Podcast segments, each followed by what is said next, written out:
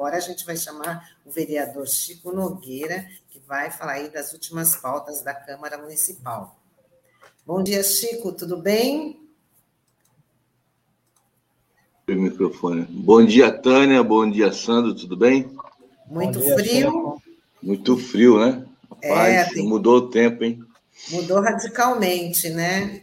E, Chico, por conta dessa mudança de tempo, né, você também já está pedindo aí umas providências do poder público, né, em relação à, à população de rua, essas pessoas que estão aí numa situação de vulnerabilidade. Queria que você falasse do, do ofício que você mandou, né, para o prefeito, quais, se já teve algumas respostas e quais as ações devem, quais ações imediatas que devem ser adotadas para a proteção desse, desse pessoal, porque tudo indica que a, que a temperatura vai cair ainda. E a gente tem aqui o Douglas Martins. Bom dia, Douglas. Bom dia, Douglas. Bom dia, Tânia, Sandro. Bom dia, Taigo, que está aí nos bastidores. Bom dia, Chico Nogueira. Bom dia. Então, Tânia, você estava perguntando, na realidade, isso já é previsível, né? Nós estava acompanhando aí as previsões de tempo e a gente muito preocupado com a questão dos, das pessoas que em situação de rua. A gente fez um ofício, né, cobrando a prefeitura e a secretaria de assistência social por causa do plano de ação, né, até para a gente estar tá, a população tá alerta para isso, poder ajudar, poder ter algum encaminhamento, né? Então existe aí, aí foi feito já esse ofício, nós através da Câmara, e, e o secretário já respondeu, né? Ele mandou, porque a Câmara hoje ele tá, não está funcionando, os requerimentos, mas está através de ofício, e a resposta muitas vezes é mais rápida que o requerimento, né? Tem vindo resposta por e-mail, pelo WhatsApp, enfim. E aí a prefeitura me, me encaminhou que, que tem um plano de ação agora, a partir das, das zero hora de hoje, já tem aí uma equipe, vai aumentar a equipe de rua, de abordagem, né? Que é importante, e a questão dos abrigos que já estão disponíveis, inclusive com a possibilidade já já está de o Arena Santos ser um ser também um ponto de, de acolhimento, né? Além da do já que já existe hoje que é o, o Secole, Casa do Inverno, Albergue Noturno, é, o Se Abrigo, Casa das Anas, tem, tem alguns abrigos que já são já é, já está na, na pauta, mas vai aumentar essa questão do abrigo, tanto aqui, Arena Santos, a possibilidade da Arena Santos, como a possibilidade do Rebouças, né? E você ter outros, é uma, mais, mais, mais leitos para poder acolher a população de rua. Mas, sobretudo, é, é, o que a gente entendeu na resposta deles que eles estão preparados para poder ter esse acolhimento. Tem um telefone lá, um 58, só confirmar aqui, um, que é que é para a população ligar mesmo. Se tiver qualquer pessoa na rua, você pode ligar para esse telefone aqui. É, não só o SAMU, que, que tem obrigação de ir lá retirar a pessoa, é um 53. Você liga para um 53, atendimento 24 horas, para poder estar tá atendendo essas pessoas e também eles estão pedindo aí que a população se mobilize aí, doações aí de casaco, cobertor, quem puder fazer isso para o Fundo Social, que logicamente muita gente já está fazendo isso, e tem as, as, campanhas nas internets aí, e é, o Fundo Social fica na Conselheiro Nebra 388. Então, eu acho que é, é uma coisa inesperada para o nosso país, né? Essa baixa temperatura repentina, né? Nós estamos tendo a previsão de chegar a menos 15 graus, menos 10 graus aí no, no sul catarinense, e aqui a previsão de chegar amanhã a máxima de 9 graus. Então, a mínima vai ser muito frio aí, para quem realmente nós não estamos acostumados. Imagina as pessoas que em situação de vulnerabilidade na rua precisa de todo acolhimento, todo apoio da, do poder público. Por isso, nós preocupados com isso. Nós fizemos o ofício e, e também ligamos várias vezes e tivemos uma resposta, que eles estão se preparando para isso. Né? Então a gente tem que ficar atento. O, você que é ouvinte daqui da Rádio Brasil Atual, nas plataformas digitais, divulga aí esse, o endereço do Fundo Social e também 153 para poder aí estar tá ajudando a prefeitura aí é, colher essas pessoas o abrigo que já, já existe e os abrigos que vão ser abertos a partir de amanhã. Eu acredito que a Arena Santos já está no radar de abrir para a partir de amanhã a Arena Santos para dar acolhimento a essas pessoas.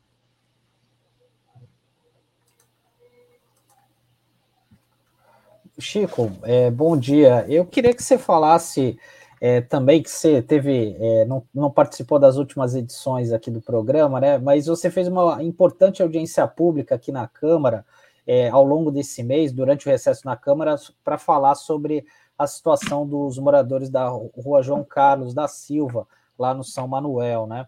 É, e teve até uma decisão é, judicial importante, né, impedindo a, a, a decisão para que a prefeitura não faça mais nenhum despejo do local. Eu queria que você falasse um pouco dessa audiência pública que você promoveu e quais foram as suas impressões ali daquele da, das falas dos representantes da prefeitura. É boa pergunta, Sandro. Na realidade, queria até parabenizar a doutora Gabriela Ortega, que deve estar nos acompanhando aqui agora, né, com toda a entrevista que vai ser da Lina agora, que é logo em seguida, é, na realidade, essa liminar que a doutora Gabriela Ortega veio só confirmar lá o Supremo Tribunal Federal. Foi uma, um absurdo que foi feito com aquelas, aqueles moradores ali, das pessoas que, que ocuparam ali. As pessoas ocupam porque não tem onde morar. Sabe? Na realidade, é, o déficit habitacional da Baixada Santista é muito grande. Santos não fica atrás. Eu tenho mais de 100 mil pessoas aí morando em situações de vulnerabilidade social e não tem projeto habitacional, né? Então, é, a prefeitura, ela não tendo projeto e ela já, ela, as pessoas que conseguem um, um pedaço de chão para poder minimamente se abrigar, ela vai lá e, no, no, meio de uma pandemia, sem explicação nenhuma, porque, na verdade, a audiência pública foi, teve o motivo de encontrar uma explicação, né? tentar achar um, quem foi que deu a ordem, e a gente, dentro daquela audiência, a gente descobriu que nem a, a, a, a Coab né, estava ciente, pela declaração das próprias pessoas que estavam na audiência pública, e daquela, daquela ação. Então, ninguém, ninguém conhece, ninguém sabe, ninguém viu, né? É, depois teve lá uma, uma nota do, da Secretaria de Serviço, de Serviço Público, que, que executou uma, um pedido da Coab, né, de dois anos atrás, ou seja, um pedido que era para fazer dois anos atrás, agora que é executado no meio de uma pandemia, sendo que tem toda uma decisão do Supremo Tribunal Federal proibindo qualquer tipo de despejo. Então, acho que foi uma, uma ilegalidade, uma arbitrariedade muito grande, né? É, da, da, própria prefeitura, foi assim, audiência, nós constatamos isso, né? E a partir dali a gente fala, não tem que ter mais nada. Então, a, doutora Gabriela Ortega, obrigado, Gabriela, está aqui fazendo uma menção também. Ela entrou com ação muito bem feita e ela conseguiu eliminar, que é que, com certeza era uma coisa que tinha que ser feito e que a prefeitura tem que obedecer às decisões dos tribunais, né? Então, eu acredito que aquela, aquelas pessoas estão lá e não teve nenhum tipo de assistência social prévia, né? Porque, assim, eu, se tiver que, mesmo que, vamos imaginar que não estamos aqui num, numa pandemia, né? Fosse fazer qualquer tipo de, de, é, de reintegração, o doutor Douglas está aí, pode até falar também um pouco sobre isso. Existe um protocolo, Sandro, ele tem que ter todo um cadastro prévio das pessoas, uma assistência, ver se as pessoas estão no CRAS, essas pessoas têm aí a possibilidade de ir para um abrigo, oferecer o abrigo para as pessoas, e nada disso foi feito. Simplesmente chegaram lá com a polícia, com a guarda municipal, e para tirar as pessoas de lá, e sem nenhum tipo de explicação e a ordem, e pior, tirar as pessoas de lá e sumiram com o material das pessoas, que é o patrimônio daquelas pessoas, né? Então, ninguém é, deu conta do material, outra arbitrariedade da prefeitura, e a audiência constatou tudo isso. A gente está encaminhando essa, toda essa audiência que foi feita, essa ata, a gente vai encaminhar aí para o Ministério Público para que possa investigar quem foi que errou de fato nessa desocupação que foi feita lá no São Manuel. Muito assim, muito triste numa situação de frio que nós estamos passando no inverno e no meio de uma pandemia, viu? muito triste mesmo.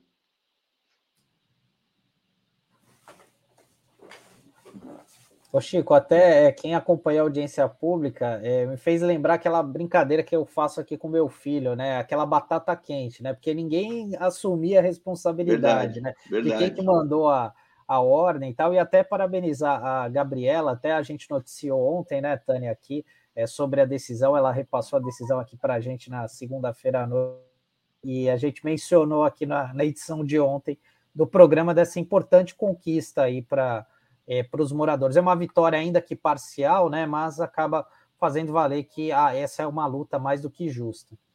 Sim, com certeza. Douglas, que pode falar, Douglas. Não, é, o, a questão que apareceu na audiência pública, eu estava presente lá, foi exatamente essa que o Chico comentou, né? Uma situação bem é, complicada, porque havia um documento subscrito pela Coab para retirar os moradores daquela região. E a Coab, na audiência pública, disse que ela não tinha procedido retirada de nenhum morador, que isso não era verdade. Ela disse isso na audiência pública. E aí tinha um documento que fazia referência a ela. Então, é, eu tive participação, como o Chico falou, nessa audiência. Ali participei como advogado, e aí eu informei que, bom, se era aquilo, então tinha um.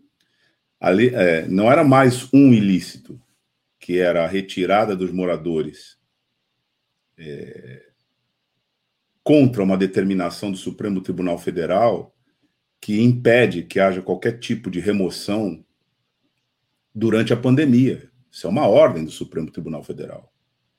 Uma ordem que vincula todo mundo: União, Estado e município. E a prefeitura aqui parece que não tomou conhecimento dessa ordem e procedeu, porque ela fez isso, em parte, ela cometeu uma violência contra aqueles moradores de uma recente ocupação ali na João Carlos da Silva. Mas a Coab compareceu dizendo que não tinha partido dela a ordem.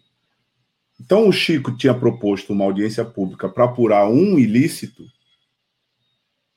e, na verdade, apareceram três ilícitos, porque o primeiro ilícito é esse, de você descumprir a ordem do Supremo Tribunal Federal. Alguém tem que responder por isso. Né? Mas aí, quando a Coab comparece na audiência e diz que não foi ela, então aí tem mais dois ilícitos, porque tinha um documento.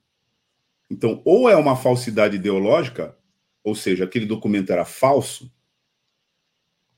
ou botaram falsamente a Coab num documento verdadeiro, e a gente não sabe quem produziu, porque essa, foi, essa foi a situação curiosíssima na, na audiência pública.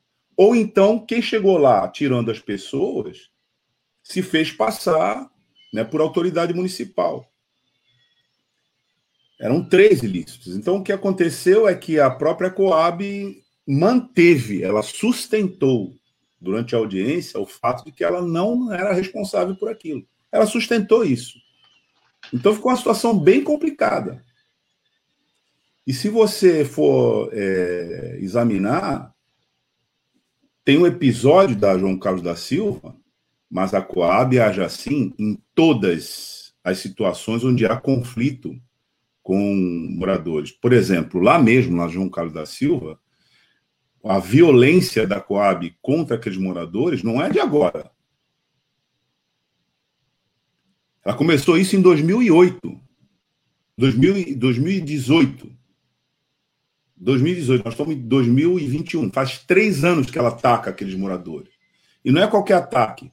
Ela tira, faz um, uma outra, um outro procedimento falso, que é convencer as pessoas de que elas têm que ir assumir uma, uma dívida né, como mutuário no conjunto habitacional, a pessoa sai, muitas vezes, ela sai atemorizada, portanto, é uma coação, né? Porque se você chega na casa da pessoa e diz assim: se você não sair, a polícia vai vir te tirar. Muitas pessoas saíram atemorizadas de lá e viraram mutuários do Santos Ó. E agora não conseguem pagar a prestação lá. Então, é um processo de refavelização. Isso começou em 2018. E as pessoas é, ficaram realmente apavoradas. E elas acharam que, que iam sair. Mas eles se organizaram, fundaram uma associação e estão reivindicando a regularização fundiária lá. Que é um exemplo, ali na João Carlos da Silva, no Jardim, é, no Jardim São Manuel, do que deve acontecer na em grande parte da cidade. Sabe por quê, Tânia, Sandro?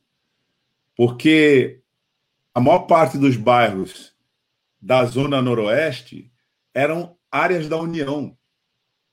As pessoas estão instaladas lá há décadas e não conseguem o título de propriedade do seu imóvel. Então a luta vai ter que ser essa. Claro que a prefeitura precisaria já de muito tempo, prefeitura que nem tem uma secretaria de habitação, não é isso, Chico? Nem tem uma secretaria de habitação. A prefeitura já deveria ter incluído isso no seu programa de ação há muito tempo. Não o fez.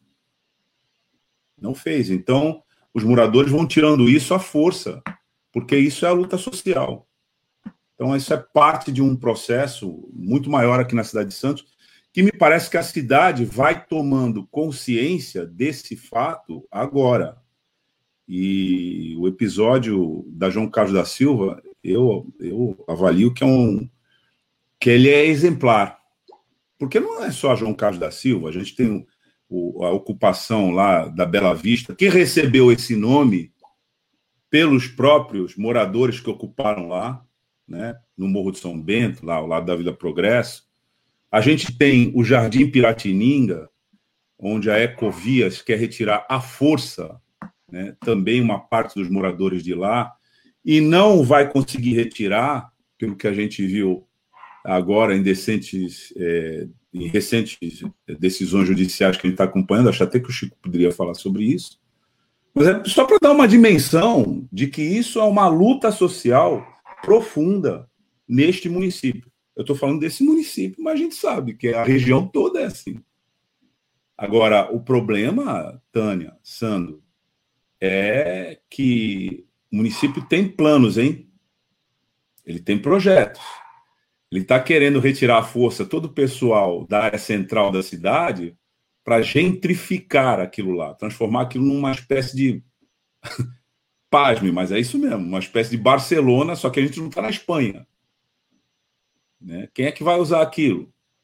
Ele quer pegar aquela área, é, por exemplo, da, da, do centro histórico, ali onde nasceu o do Porto, no Valongo, e vai acabar com aquilo. Ele vai botar um terminal de embarque e desembarque na temporada, movimentando 640 mil pessoas ali. Dá para imaginar o que, que é isso? É.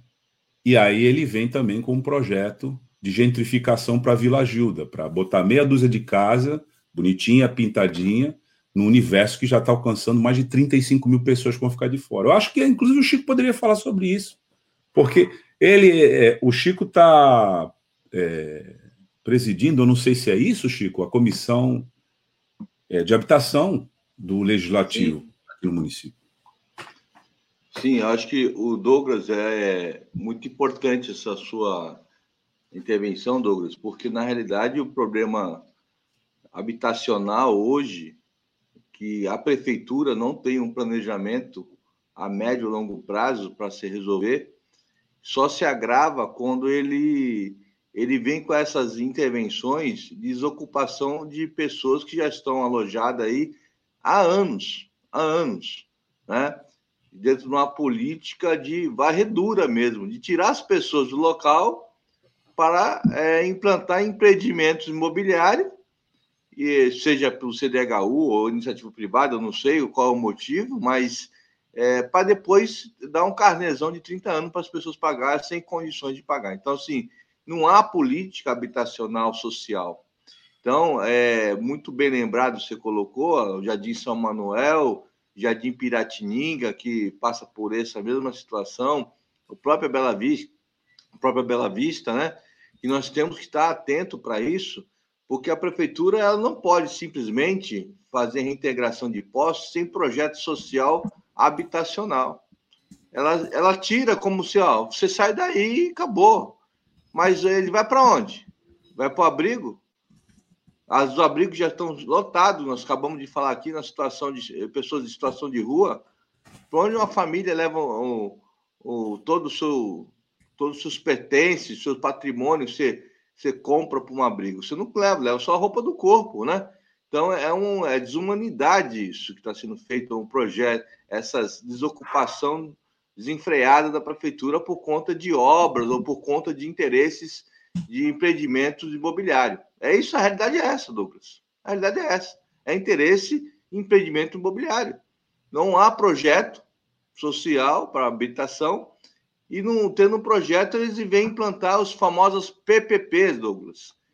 Que essas áreas estão sendo desocupadas para poder implantar as PPPs, para que a iniciativa privada venha com, com a moradia, entre aspas, de baixa renda, né? onde as pessoas não têm condições de pagar. Então, é essa que fique bem claro aqui, que a gente está no radar, estamos, nós, enquanto presidente da Comissão da Habitação, logicamente, tem mais dois colegas que são membros também, a gente vai ficar de olho nisso, ficar atento para isso, porque não podemos permitir que o Poder Executivo venha a fazer essa varredura, como é, é isso que se chama mesmo, a varredura dos espaços, para poder implantar empreendimentos de PPPs, sem projeto social, muitas pessoas precisando de moradia. Então, bem lembrado, você falou, a questão do porto ali também, a questão é, emblemática, a questão do balongo, existe um TAC, o termo de ajuste de conduta, que a autoridade portuária não obedece, não respeita, vai ser derrubado o armazém para criar é, estacionamento de trem, né? E esse, é, essa questão do, é, do terminal de passageiro, como você mesmo diz aqui na, na rede Brasil Atual, é um caô. Isso aí é um caô, que é uma grande mentira, porque ali não tem calado, não tem como entrar é, é, grandes embarcações de passageiro ali. Então é somente um caô para poder desviar o, o TAC e favorecer o empreendimento ferroviário é, da Rumo, que é isso que está em jogo, é a questão do porto. Mas, bem lembrado, eu acho que é importante falar aqui, né? É, acho que nós temos que estar sempre atento para isso. Nós, na comissão, vamos estar sempre operando no sentido de fiscalizar e fazer com que a, a população em movimento de moradia se organize para a luta, que é, é isso que nós precisamos. Olha, Chico, e é importantíssimo que, que a gente entenda essa dinâmica que você descreveu aqui, porque isso está tudo articulado. Há o mesmo escritório de arquitetura e urbanismo contratado, ou pelo menos pré-contratado, para produzir aquela intervenção no DIC da Vila Gilda, que foi anunciada pelo chefe do Poder Executivo com pouco e circunstância, numa ONG instalada lá, e que foi numa cerimônia preparada, mas não teve diálogo pré, prévio com é, os moradores, como deve ser feito, e você tem feito bastante isso, você e outros, mas eu destaco aqui você, porque nós, a gente acabou de falar da audiência pública. Então, a maneira de fazer isso é numa audiência pública também, isso não foi feito. Não houve conversa com os moradores da Vila Gilda, que são, como eu disse, milhares, mas não serão todos contemplados ali. O que vai acontecer com os outros? Qual é o projeto de urbanização que o, o, o José Marques Carriço já cobrou aqui sobre esse episódio? Aí você está com esse problema lá no DIC. Mais para dentro, nos bairros, você tem uma, é, uma agenda oculta, que agora ela foi escancarada por conta da luta dos moradores da rua João Carlos da Silva, que era de expulsar os moradores de lá para colocar um conjunto habitacional de baixa renda, pelo menos inicialmente, mas a gente sabe que era um grande negócio com uma construtora ali onde se expulsou à força os moradores de lá. A gente sabe que no centro o mesmo escritório que fez o projeto para é, a ocupação ali na Vila, na Vila Gilda é o mesmo escritório que está fazendo a gentrificação do, do centro, que é uma coisa grande. Eu acho que a gente precisaria discutir isso aqui. Quem é esse escritório? É o escritório de advocacia do recém-falecido Jaime Lerner, mas a gente sabe que ele foi um quadro é, histórico do PSDB. A gente tem que falar aqui. e que está com esses dois contratos aqui. Não é, não são. Agora não para aí. Também nessa área do porto que você falou, que não tem calado, que é um tremendo caô. Imagina botar embarque e desembarque de, de, de cruzeiros de temporadas ali no, no, no, no Valongo. Você acabou de dizer, não tem, não tem, não tem calado para atracação. Isso é mentira. E aí o que aconteceu? Eles botaram isso e estão vendendo isso para todo mundo dizendo que vai acontecer. Ora, não vai acontecer. Agora, Sandra, eu, é, Sandro, Tânia, veja bem, sabe quantas pessoas são movimentadas na temporada de cruzeiro entre novembro e abril em Santos? Mais de 600 mil pessoas, não é isso, Chico? Isso aí. Sabe qual é a população de Santos? 430 mil pessoas. Pensa bem no que é essa intervenção ali no centro da cidade, naquela região ali, sem uma discussão, sem uma preparação, sem a participação da sociedade mas são os mesmos. Sabe quem projetou a revitalização daquele, daquele centro, o projeto, que foi indicado? Escritório do Jarme Lerner, de arquitetura de Curitiba. E eu queria acrescentar, por fim, que os arquitetos, servidores públicos do município de Santos já tinham projetado alternativas muito mais viáveis e inclusivas e econômicas para essas questões aqui, mas eles foram simplesmente desconsiderados, inclusive do centro, que é um mistério, né? Você pensar que, pô, de repente, o pessoal do quarentenário está lá isolado há quanto tempo, Chico? Mas a prioridade do VLT foi puxar uma linha da Francisco Glicério para o centro que hoje está desativado praticamente, sem nenhum projeto de revitalização. É só para a gente ter uma ideia dessa dinâmica. Bom, é uma discussão que realmente não vai parar aqui na, na RBL Litoral, inclusive amanhã o nosso. Caberia um outro programa só para falar sobre Com isso. Com certeza, e a gente vai fazer. Eu acho que a gente deve fazer.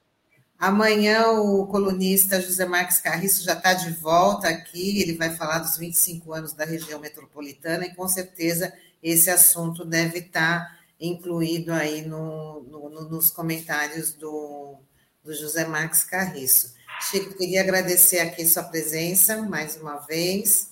Não falte mais, porque a gente gosta muito quando você traz aí esses assuntos da Câmara para os nossos internautas. Né? Muito obrigada, uma ótima semana. Né? E aí, reforçando o que você falou da, da questão das, das, das, pessoas em situação de rua, eu falei ontem, né? mas vale repetir, que quem sair na rua, né? que se alguém for obrigado a sair na rua, mesmo com esse frio, né? ponha dentro da sua bolsa uma meia, um agasalho, um cobertor, porque com certeza é, andando na cidade, não é difícil encontrar pessoas embaixo das marquises, pessoas com necessidades, né, de ali precisa, não só a questão da, da, da roupa, mas põe um pacotinho de bolacha, faça um sanduíche, entregue para essas pessoas, porque essas doações são sempre bem-vindas. Né? Infelizmente, né, é, isso faz parte aqui da nossa, da nossa realidade na cidade. Você anda, não demora muito, você sempre encontra alguém embaixo de, de alguma marquise, nas ruas, nas calçadas, né? E ligar para um 53 também, né, Tânia? Liga para um 53, porque o poder público tem a obrigação de fazer aí todo atendimento e fazer recolhimento, tem os profissionais, a, os servidores preparados para isso, né? Importante também de fazer, fazer ligação. E você puder ligar e mandar também doações para o Fundo Social, é muito importante. Nesse momento tão inesperado desse frio repentino, é, nós temos que se mobilizar toda a cidade para ajudar aí o próximo. Obrigado pela, pela oportunidade aqui. Um abraço para o Sandro, Douglas, Tani e todos os ouvintes da RBA Litoral. Obrigada, Chico. Boa semana. tchau. tchau. tchau. Tchau, boa semana.